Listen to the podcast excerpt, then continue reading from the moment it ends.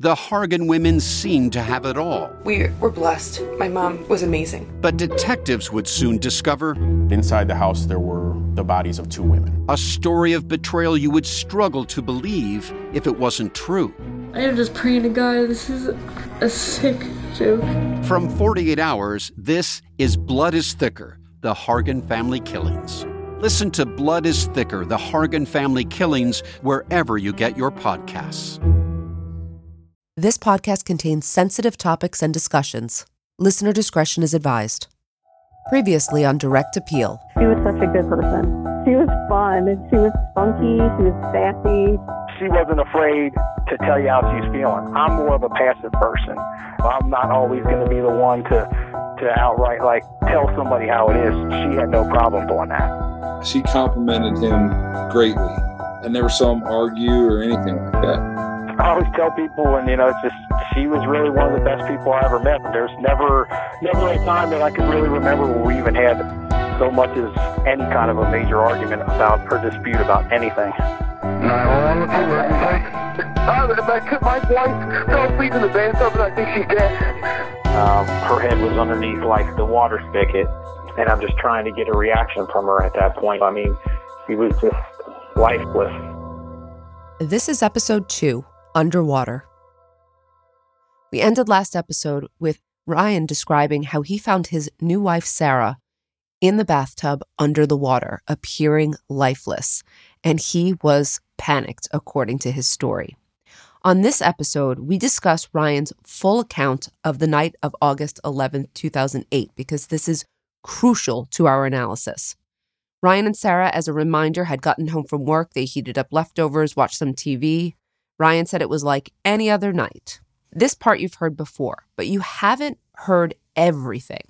Specifically, what happened after Ryan actually found Sarah. Before we hear the rest of Ryan's account, we wanted to play for you the 911 call that Ryan made that night so you can form your own opinion. Along the way, we'll pause to discuss certain details. There will be many points from this firsthand account that will be brought up at trial, and we want to make sure to cover them all. 911, what's the emergency? Uh, my, my wife fell asleep in the bathtub and I think she's dead. What's the, what's the address? Morrow, Ohio. Okay, I need you to calm down for me. I can't understand the address. What was it? Quarter. Well, there's already a lot to talk about there. Oh, I'm glad you noticed it. What? I mean, to me, there's two huge things. Number one, I've heard people say the breathing is so heavy that it's exaggerated. I don't agree with that. I don't, I mean, Is the 911 phone call really evidence, or are we just subjectively listening to a voice and, and, and making our decision based on whether or not someone is reactionary or if they're calm?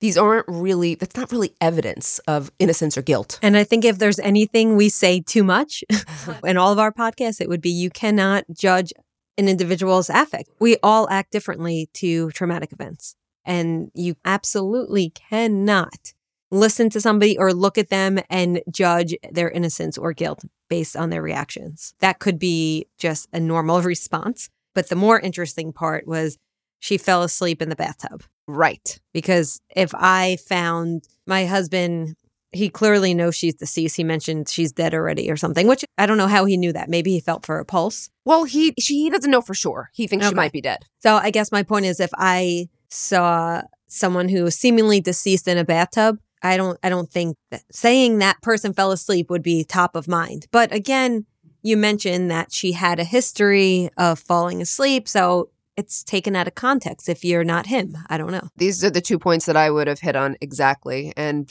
uh, why he said, My wife fell asleep in the bathtub. That's something that comes under intense scrutiny later on. Because people seem to think that he's making an excuse. Exactly. They Mhm. thought he was making an excuse right off the bat. Like, why did why did he even say that? They want to know. And then you could ask, well, why not? I mean, if that's what he thought happened, like, uh, my wife fell asleep in the bathtub. Oh my god, I think she's dead. Well, I guess you could think about like what else would explain it. He probably didn't notice that she had any cuts or bruises, or what else would explain. I mean, the only other someone- way you could phrase it too would be, my wife's in. I just found my wife in the bathtub. yeah, you know, not, quote, I- fell asleep, She's but- not breathing, or something happened. I don't know what happened. Let's hear more.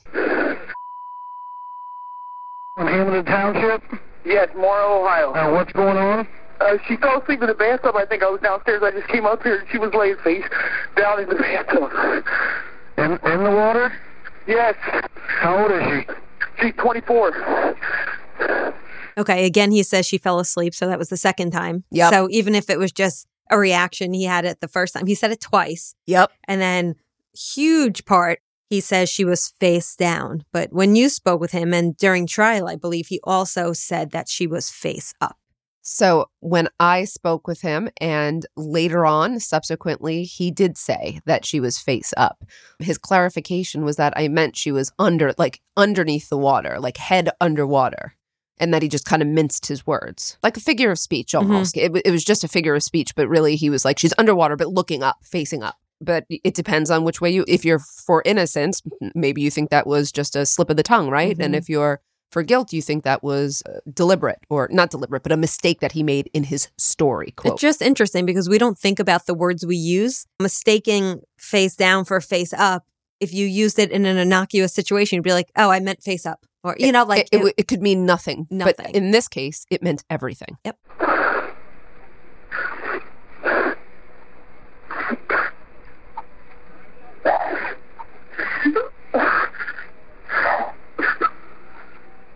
Bathtub? Yes, she, the water's draining right now. I tried to do it. I, I, everything I could. I tried Okay. to. So you took her, you taking her out of the water now? Yeah, yeah. She, the water's completely drained, but she's just laying here unconscious. Nothing. She's still in the bathtub. Yes, yes. All right.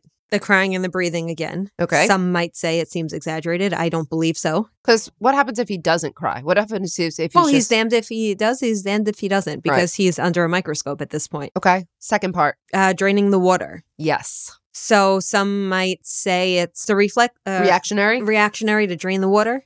I think I'd be more concerned with getting the person out of the tub than getting rid of the water. But again, I was not in the situation, so I don't know. Those are the two arguments presented by both sides, though. Yes, the exact argument that he should have first priority should have been just grabbing her out. But I don't know because I, when I heard this too, I went, I probably would have grabbed the plug. Like I probably would have like saw, seen the water and be like, oh my god, get the water out, get the water out. So uh, I, again, it depends on which the lens through which you want to view this. And this call is either indicative of innocence, guilt, but not quite evidence, at least not yet. Let's continue. Okay, so you, well, you drain the water out of the tub. Yes.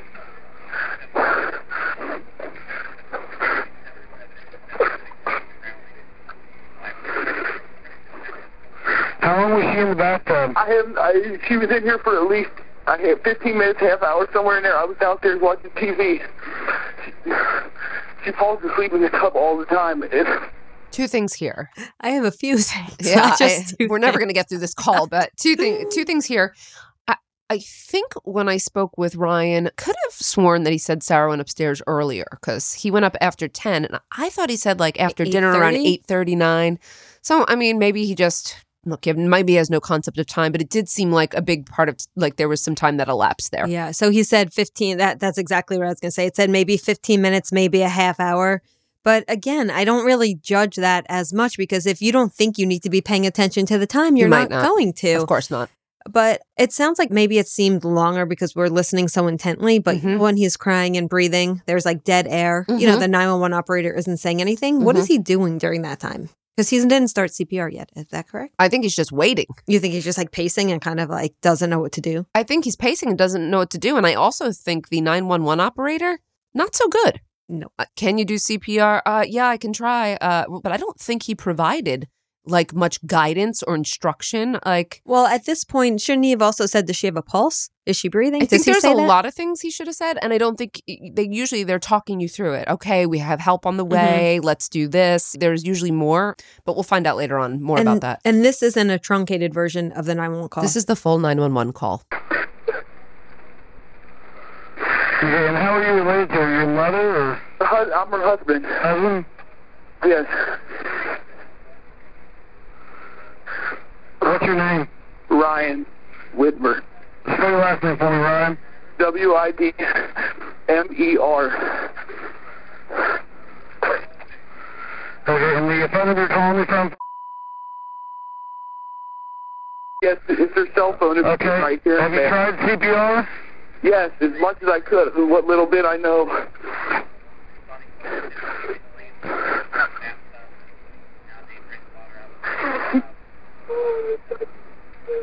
So he says, What little bit I know wouldn't then let me talk you through it. Not only that, I feel like the 911 officer is, I know they should be calm, so I appreciate that he's calm, but he's moving slow. He's asking him his name. How do you spell your name? I know that's all important, but I would expect more of, get her out. Is she breathing? Do this, do that. But he's spending a lot of time on logistics, which can't, don't they have GPS on the phones at that point that they could like find where he is?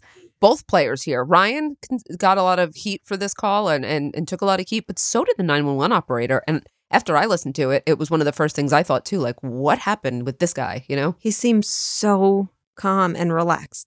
Those words are going to. That's like a foreshadowing Okay. of later on. Okay. So back to the call.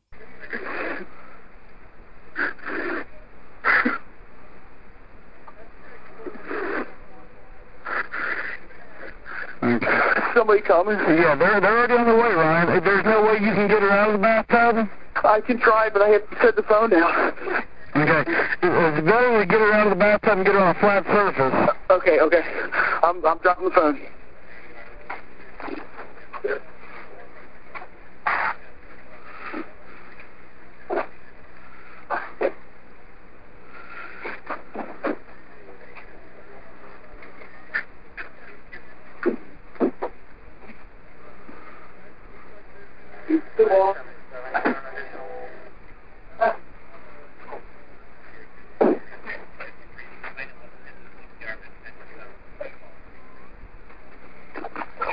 She's on flight surface. What's that? She's on a flight surface. Come on. Okay, go go ahead and get back to CPR. You're doing try CPR. They'll be there in a little bit. Okay. Yes. Is your is your doors unlocked? No. Okay, you need to run and unlock the doors so that way they can get in when they get there, and then come back and then come back. He's the operator saying try CPR again without telling Ryan what to do. Ryan just told him the little bit I know. And he just said, "Yeah, go give her a little bit again." It's crazy. I also think he says get her out on a flat surface. Is it just me or was that like 2 minutes into the call? Yeah. Shouldn't that have been like the first thing get her out onto a flat surface? You know what? I I was mistaken in some ways. I thought you're not supposed to move people, but I guess in a drowning situation you are. I guess it's just when there's a neck or a head injury that's at play. But I didn't know if it was one of those things. Well, maybe he thought just don't move her, don't move her. Like who knows? I could be hurting her more. But yeah, I mean, if he wanted her, if the operator wanted him to get her out of the tub, I would have thought that that should have been earlier. And every second counts in these situations. And there's a point where Ryan even has, has to be like, hey, you there? Like, what's going on? I thought that was so bizarre. Are you still there? Like, how do you not keep talking to someone who's in a traumatic situation that's a life or death situation? This is interesting because most people were upset with Ryan about this call, but it seems that you and I are a little bit more upset with the 911 operator. Yep. Uh, if and I've heard it before, you know- but for some reason it's just hitting me different this time. all right, back to it. Okay.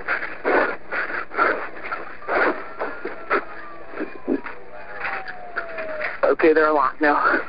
Okay. We're upstairs. You're upstairs. Do you have more than one bathroom in the house, or? No, there's two, but the upstairs is the only one with the bathtub.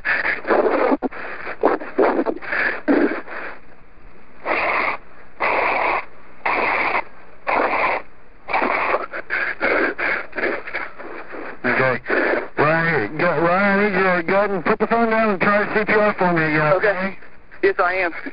That noise that we heard, because that, that becomes important later. You heard that like kind of blowing? Yes. And I think some people might say, oh, that's Ryan blowing into the phone to make it sound like he's doing something. That's exactly what they said. Yep. Is it is he fake blowing into the phone to make it sound like No, he's doing? he's clearly distraught. It's also weird to.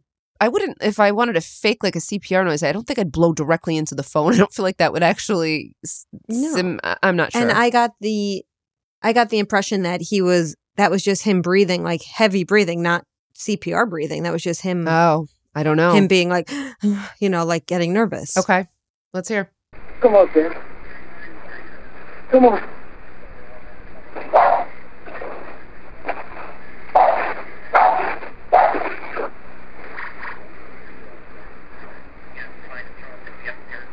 Come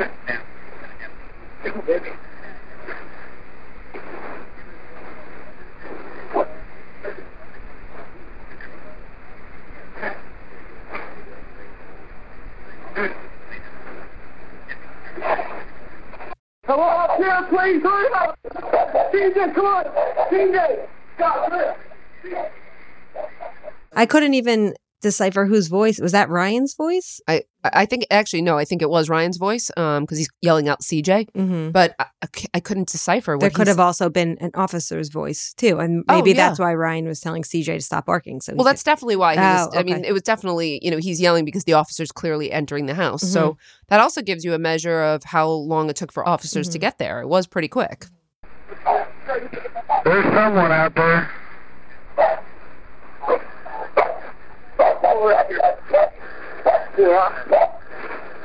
We should note here that we did edit this a bit. In the original 911 call, there is a long period of breathing and what sounds like a whimpering or a crying. There is also about a minute of their dog barking. We'll link to the unabridged version of the call in our show notes, but for our purposes here, Meghan, we didn't think it was critical to hear all of that background noise. Thoughts after hearing that? I mean, we went through most of it. I mean, it, I couldn't really decipher what was going on at the end. I just heard him screaming CJ. No, really. I, that's clearly when officer came. So it was only about five or six minutes in between the call until Mm-hmm. someone was on the scene. At least the first responder was on the scene. Mm-hmm. I wish we could hear what was being said, but unfortunately, CJ had other plans for us. Um, believe it or not, I read that some people said he didn't sound upset enough. People are always going to say that. That's ridiculous. What does upset enough even mean? It's too subjective. It's very subjective, but he sounds very. It could be a fake act. Don't Yeah. get me wrong. I'm not saying it's real, but he sounds pretty upset to me. What do you think? Yes, I think so. Also, he was described as a laid back, like chill guy. Like he's not a hysterical person by nature. So this might be as hysterical as Ryan gets. Oh, it sounded pretty upset to me. Mhm. Fake or real, I, I didn't hear like a flat affect. He does have a flat affect a lot of times, but I didn't hear it in this one.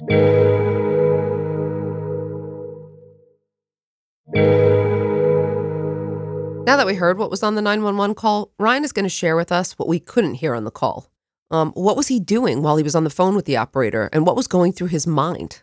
her face was looking upwards, but she was underneath the water.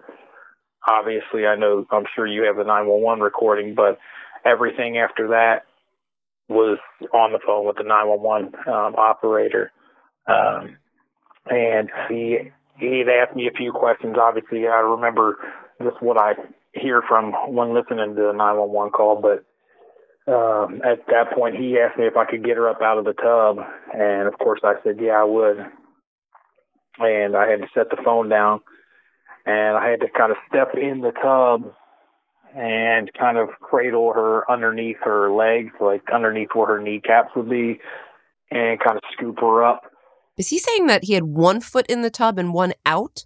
That's what it sounded like to me. Okay. Which makes sense because if you're trying to grab someone who's wet from a bathtub, you would need to. Oh, you would need to step it. I you- would think so. Oh, yeah. You couldn't be fully outside, right? Meghan, was it a jacuzzi tub, like a extra deep tub? Do you have any idea? There are actually pictures that we can look at, but it it was a fairly standard tub. No, it wasn't like one of those, you know, claw. What do they call those? Those fancy tubs that mm-hmm. stand alone, and it also wasn't a jacuzzi tub. There is some range, of course, on some tubs in terms of shallowness. I know that I've had some that were so shallow, you know, that your knees can barely go under, but it looked fairly standard. Mm-hmm. The initial time I went to like pull her up with her body being so wet, just kind of slipped. I mean, I, I wasn't up high enough to drop her very far. It was just kind of like a slip. I had to kind of readjust how I was holding on to her, and I picked her up and I had to swing my one my right leg out of the tub and back onto the bathroom floor. And when I swung her, I turned her around so um, if you can imagine, her head was opposite of where the bathroom door was. And when I turned her, her head was now kind of facing towards out the door. Uh, but she was still so wet that I was losing my grip. Um, and so I kind of like left her down as softly as I could. And at that point, about half her body was outside of the bathroom in the master bedroom, and like her lower legs were still in the bathroom. And I grabbed the phone again and got up by uh, by her head pretty much, and pretty much at that point, that's when I, you know, I think the uh, 911 operator asked me if I knew anything about CPR, and I took a CPR class in college, so I think that's what made me answer yes. Um, obviously, I had never had to perform CPR on anybody or mouth to mouth, anything like that, so I had no clue really what I was doing, even though I was certified at it at one point years before this. So I dropped the phone and I gave her some chest compressions, uh, mouth to mouth a few times. And when I'm doing this, she has like a frothy blood coming from out her nose and stuff that I'm having to wipe out of the way as I'm putting my mouth, you know, my lips on her lips uh, to give her mouth to mouth. And um, Amy, Ryan took a lot of criticism as well, I would say, for the so called CPR attempts. He said that he made attempts to, and people said it sounded like he was faking it. But I I don't know. I think as he's describing giving CPR, he's talking about bloody foam coming out of Sarah's nose. I don't think that's common knowledge that that happens. I feel like his very observation of that happening might be evidence that he was attempting to do CPR, but maybe he wasn't doing it correctly because if the foam is coming out too, he wasn't pinching her nose, which you need for CPR. Otherwise, the air will come out the nose. So I I think that these facts kind of support for me or le- indicate that he was trying to perform CPR and just not doing it properly. But he said that he took a CPR class in college and got CPR certified. Do you know CPR? I don't. I took a CPR class also in college, but I would not know what to do. Okay, so uh, that's what I thought. I did not take CPR. I'm not certified. I don't even know how. Like James has showed me how to do CPR, and I still wouldn't know. Mm-hmm. So I, I know there was like speculation, like this guy knows CPR. What you know what I mean? But I, I was thinking the same thing. Like if it was a course you took in college and you're about ten years removed for it, or eight to ten years, mm. it might not be something you would know how to do. No, and when you work with children, I'm pretty sure you need to take like I don't know if it's an annual refresher course or every couple of years. Like there's a reason why they make people take refresher courses because it's not something you always remember. Right. Okay. So you would have to ask how to do CPR as well. I would have no idea what to do. Oh well, I would also panic. That's my personality. But Gotcha. Okay. Let's hear more. I think at that point, sometime shortly after that, is when I heard someone yelling. Which, come to find out, it was the first officer. The dog CJ was barking, and I left Sarah um, where she was at and ran down because I thought I was going to let him in, but he was already in the house. And I yelled for him to come upstairs, and it was the first responding officer. This call is originating from an Ohio correctional facility and may be recorded and monitored. uh, I led him into the uh, the bedroom, uh, but CJ the dog kind of was kind of seeming like he was attacking as much as a little dog could. So I put him in the uh, spare bedroom right across the hall from where our door was. And when we got into the bedroom, um, the officer asked if I could help um, him move her out further so she's fully into the bedroom. And I, I grabbed one of her wrists, and the other officer had hold of her other wrist, and we pulled her all the way out. Um, so her whole body was in the master bedroom. And at that point, um, I just vaguely remember more people showing up, and they kind of ushered me out of the room. Um, I, I was standing at the doorway for a little bit, watching them start to perform the CPR. But I, I mean, at this point, I just I really don't know what to think and, and understand really what's going on. I'm trying to process everything, I guess, and they end up taking me out into what was the fifth room, which was an open uh, media room we had where TV set up, and they sat me in a chair and talked to me a little bit there. So much going on here, and a, and a couple really important things to discuss. You look like you're. d- Yes, I see it. The wheels are turning. Go ahead. What do you want to say? do you think, and this is just an opinion question, do you Mhm. think walking into that scene, the officers are automatically thinking something's fishy here? I don't know if no, I don't think walking into the scene, but I think that you're going to see in this case that they came they did draw very quick conclusions, but I don't know if it was like upon scene. Mm-hmm. I think it was more of a after looking at the scene. Because I just wonder when they go in, they take Ryan into the other room, sit him down. Are they thinking like, oh, distraught husband, like let me calm him down, or oh, this might be a suspect? You know, Good question. Well, they they probably do think both. I don't know Yeah. if they what I mean is I don't know if they're going to assume oh my he, he's guilty Of right course, away. yeah, but, but- yeah, I mean they probably assume this is like a suspicious thing. It, she's 24 years old, so I'd assume that they treat this like possible accident, possible Mhm. possibly not. So, all right, we've just heard Ryan describing finding Sarah, calling 911 from her cell phone. He's talking about all the actions that he was reportedly taking to help Sarah. He also drained the water. I think that's something of importance. Oh, yeah, that's. he said her body was soaking wet. He was losing grip because her body was so wet. And he also talked about draining the water. So just something to keep in mind. Oh yeah, no, that that's also going to be a huge point. Everything Ryan said, how he said it, what he did would become scrutinized. So at this point, just 5 or 6 minutes later after the 911 call is placed, it's over and Deputy Steve Bishop was the first officer to arrive on scene. I was in my boxer still. Um, when he first got there and getting him and bringing him into the room, and I really don't remember other other than um, him wanting her to get her all the way into the bedroom, um, so she wasn't still in the bathroom. Um, that's really all I remember. Um, and they, I know they asked me a few questions. Uh, the specific questions they asked me, I, I don't really remember for sure. Well, this begs the question Did he have any marks on him? It does beg the question. No, he didn't have any marks on him. So he was wearing just boxers. He wasn't trying to hide anything. And there were no marks on him. No marks. You know, I'm, I'm talking about offensive wounds here. Because sometimes, because if you have a perpetrator, you would expect them to have offensive wounds, which now begs the question Did Sarah have defensive wounds? No. Okay, well. she had no defensive wounds and he had no offensive. And also, um, I'm going to point out one thing that comes to me here. If I'm committing a crime and cops are coming to my house and whatnot, am I going to be in my underwear or might I, if I'm planning this, if I planned this or, you Mhm. know, or I'm waiting, don't I put some clothes on? unless you're smart enough to think ahead and say, I don't want to, I want to make it look like I was caught by surprise. So, right? You can always, we can Yeah. go back and forth No, on this all is of this. this is subjective too, obviously, and we do promise we get to like experts and all of that, but uh, so much of this case was just subjective opinion. Mhm. But it was something that I thought about quickly, like would he Yeah. have Yeah. been in his boxer shorts? I'm not really sure. Investigators on the scene found no sign of drugs, an intruder in the home. Police and medics said that Sarah's body felt, quote, not overly moist, and her hair was wet or damp. The bathroom overall seemed a little bit dry for a drowning scene, is what they said uh, or observed. Nothing in the bathroom or house looked much out of place or suggested any type of struggle initially.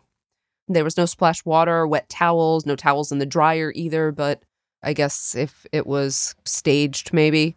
Responders did notice that Sarah had a fresh manicure and pedicure that didn't look disturbed, and she had no bruises or signs of injury on her, and neither did he. Sorry, just to play devil's advocate, the lack of defensive wounds doesn't mean that she wasn't attacked. It could have been a blitz attack, right? Certainly. But I think we usually see some sign of a struggle, meaning we usually see some sort of defensive wounds, um, especially if she had a fresh manicure. Yeah, no, there are reasons why you might not see defensive wounds, but I would think if she's a healthy 24 year old who is not frail, and if she was facing her attacker, I would think she'd be fighting. She's also known to be quite feisty. She's not someone who would go down without a fight. I don't think so. And if that's the case, I mean, you would see something on probably her hands, her forearms, right? That's where we usually see defensive wounds. Yes. And more so, you would see wounds on Ryan. Right. And I think you might also find skin under her nails, possibly. Remember? Oh, for nails sure. scraping or Mhm. whatnot. So none of these things were present. And I'm glad we note why they are important. And also, when we talk about damp versus wet, so you're saying the first responders said that Sarah's body felt, quote, not overly moist. Is that yeah, right? uh, not overly moist. They said she was still somewhat wet, but not like soaking, not dripping. Okay. Which would make sense, though, based on Ryan's story. She wouldn't have been dripping wet. Well, some people say she should have been. How much time had passed before the first responders arrived? It was about six minutes until police arrived, but first responders were just a few minutes later. And if he had just pulled her out of the tub, I think people, the, the thought was that if he just pulled her out of that tub, she should have been a lot wetter than she he was. He did drain the water.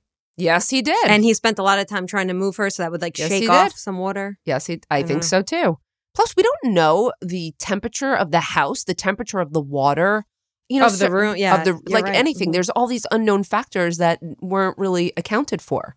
So their next door neighbors, Mandy and Ashley, uh, their husband and wife, often hung out with Ryan, and they often got together. And their dog started barking. She went to the window and saw ambulances and emergency personnel all over the Widmers' home, and soon she saw Sarah on a stretcher being brought out. But they also saw a very distraught Ryan on his cell phone. So, in the ambulance, as medics worked on Sarah, Ryan frantically called both his mom and Sarah's mom, who rushed to the hospital to meet him. It was here at the hospital that they were all informed that Sarah was pronounced dead at 11:41 p.m., just 52 minutes after Ryan called 911. We were both just crying. I mean, she was fine. Yeah, he. I mean, I shouldn't say fine. Fine not the right word. We were obviously all upset, but not saying we obviously trying talking about trying to figure out what happened, but there was nothing to figure out. I mean, just, we just, you know, we just both were consoling each other. You know, just trying to understand and know, there was nothing to make sense of what, what happened. Ryan claimed that he and Sarah's mother were so confused, but that they were grieving together. You notice Ryan said fine. Well, that's not the right word. Mm-hmm. Do you notice he misspeaks often? I think so. Like, I don't know if he just gets, um, you know, some people get flustered. Mhm. Sometimes I say words ridiculously wrong, right? So oh, yeah. You definitely do. I just think that when we go back and scrutinize the fact that he said face up, face down, Mm-hmm. It might just be not being able to find the right word. Absolutely. It could be a very innocent thing. I mean, this is unfortunate too. We're talking about an hour after he finds her. Sarah's mom is there and everyone's grieving. So, what happens next? What happens after the death notification?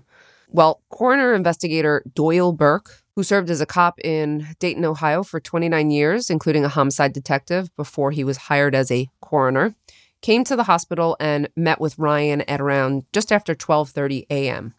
He was summoned, though, Amy, to the hospital to investigate a death more than 10 minutes prior to when Sarah was actually declared dead. I mean- it was uh, becoming apparent that she was not going to make it. So, Also, I want to point out that he was a homicide detective before he was a coroner. So Mhm. he probably looks at things through a different bit of a different lens than other people. yes, very true. I agree.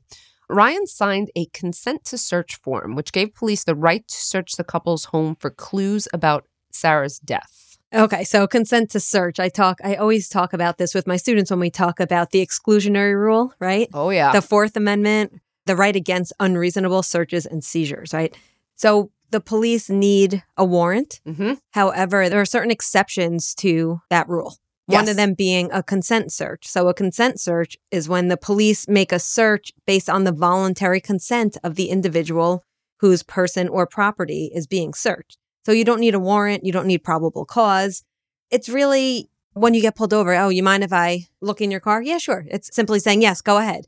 Now, I look at this as he has nothing to hide. Why wouldn't he consent to search?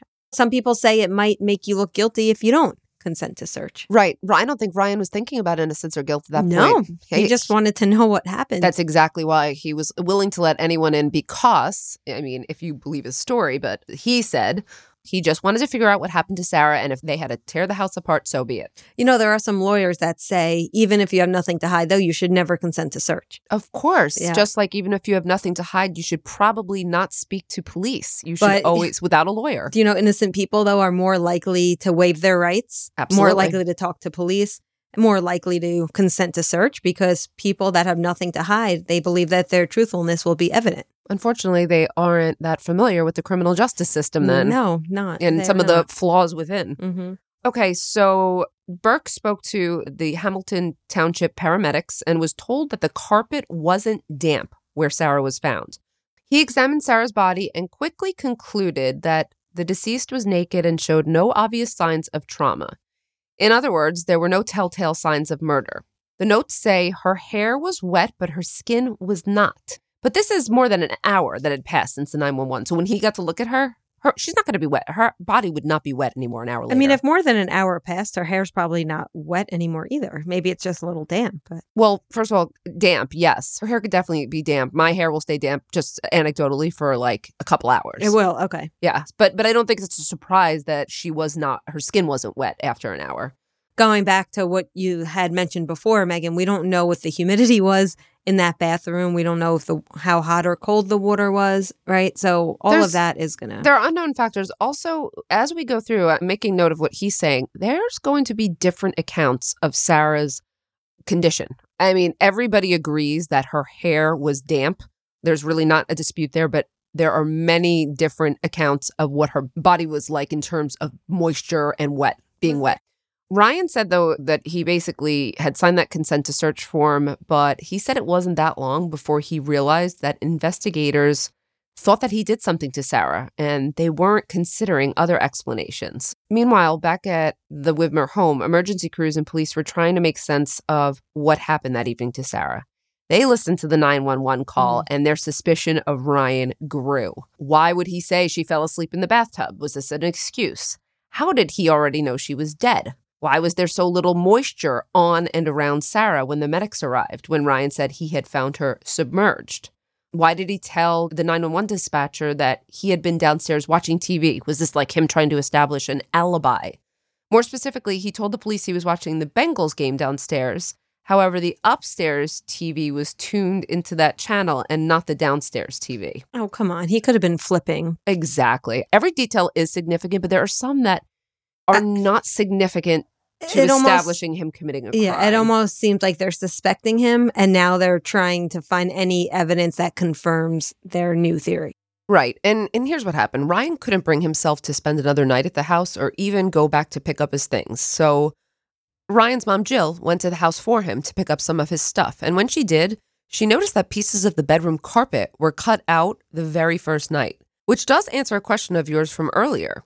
From the moment they walked in, did they think it was a crime? I don't know, but by the moment they left, they were sure suspicious. Why else would they take out pieces of carpet? Oh no, they're only Yeah. taking it out because they're suspicious that a crime Mhm. happened. Um, she also saw Sarah's rings and she took them to give to Ryan. Jill, her sister and brother-in-law, sat at Jill's home that evening, consoling what they say was a very distraught, widowed Ryan. When Ryan's cousin Sean found out about Sarah, he was devastated.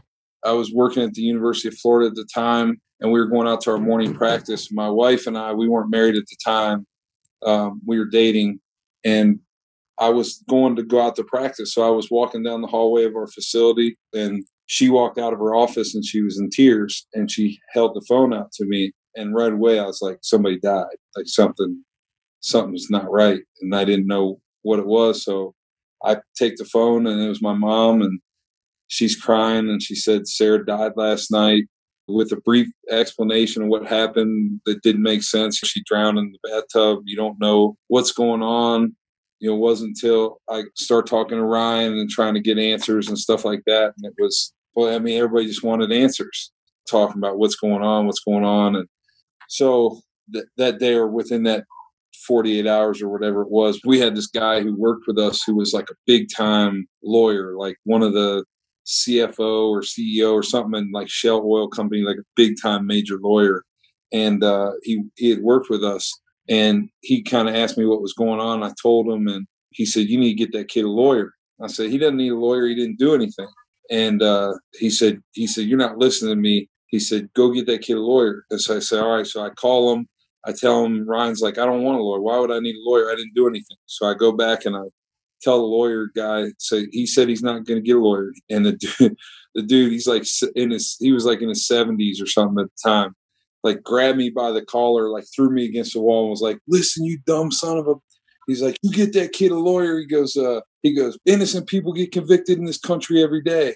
So i called his mom back later that night and tr- and told her what this guy told me and tried to convince her to talk to him about it and stuff and she was kind of had the same attitude and then i think eventually they kind of relented and we end up hiring a guy. But another thing people don't think about with this is like before this happened like it's not like we had a bunch of murder attorneys on rolodex you know what i mean? It's not like we knew what to do at all. And so we now we're looking for a murder attorney. Like who do you even ask? Like who do you even know that has like, oh yeah, you know, I use this guy, but he stunk, so I had to use my next murder. I use this other guy. I mean, you just don't, you, you just don't know anybody. So we we end up getting a guy who I think really meant well or whatever, but it was just really a bad situation. I don't think he ever had tried a murder trial, and but you know, he was kind of part of that whole, all those people there that kind of got over their skis with Ryan, and I don't think he wanted to like make any waves and and stuff like that. It's such a good point that Sean makes. You just don't know a murder. Most people don't just know who to call. for I do. a murder. Well, I do. So do I. But Right. most lay people don't know. No, I, I mean, really, when he said the murder Rolodex, I Yes. thought the same thing. Like, and who do you even ask? Can I you know. refer me to? Well, I guess you Google it nowadays, but yeah, but that's I still know. taking a chance. I Yeah. mean, we're talking about the most serious charge that Mm-hmm. you can be charged with. yeah. Also, once again, we see Ryan saying, "Why would I need a lawyer? I'm innocent." Right? Yeah, perfect example of what we spoke about before. Regardless of innocence or guilt, Amy, we've seen this time and time and again. So, what would be your advice to anyone charged with a crime? Get a lawyer. Immediately. No matter how innocent you are, you get a lawyer. You do not talk to the police without one. Correct. Unfor- that, unfortunately, that is the reality that we're up against. People tend to think it makes them look guilty if they ask for a lawyer, but Mhm. who cares what it makes you look like? You need to protect yourself. Absolutely. Ryan's family was very supportive of him right from the start, as you can tell. They were all together, and, and nobody believed that he was even capable of killing Sarah. But what did Sarah's family think? And what did the public have to say about Ryan? Janice Hisle, a local journalist who covered the case and wrote the book Submerge, talks about what the public sentiment was. What was interesting about it is members of the general public, most people who would comment on the story, we had a, a way you could go on there and make comments at the bottom of the news story online. A lot of people were saying, oh, this sounds really super suspicious. But then the few people who actually knew who Ryan Widmer was would come out and say, wait a minute, not so fast. This is the most laid back, mild mannered, easygoing guy I have ever known. And there is absolutely no way that he would do this. And on top of it, the family of Sarah Widmer initially came out in support of Ryan, saying, I do remember very clearly when her brother stood in front of the judge and said, In our heart of hearts, we do not believe that he did this. That was a very powerful moment. Sarah's family, along with many others, believed that Ryan was innocent, but that would soon change. Next time on Direct Appeal. Sarah's manner of death is determined, while a local media frenzy starts to build around Ryan Widmer, and we find out just what the public sentiment was in this case. Direct Appeal Season 2 is written and hosted by Meghan Sacks and Amy Shlosberg. Our producer is James Varga. Editing by Jose Alfonzo. And special thanks to Janice Hisle, whose book Submerged was integral to this production. If you have a tip, you can submit through our website or by emailing us at tips at directappealpodcast.com. You can also help us out by following or leaving a review wherever you listen to your podcasts.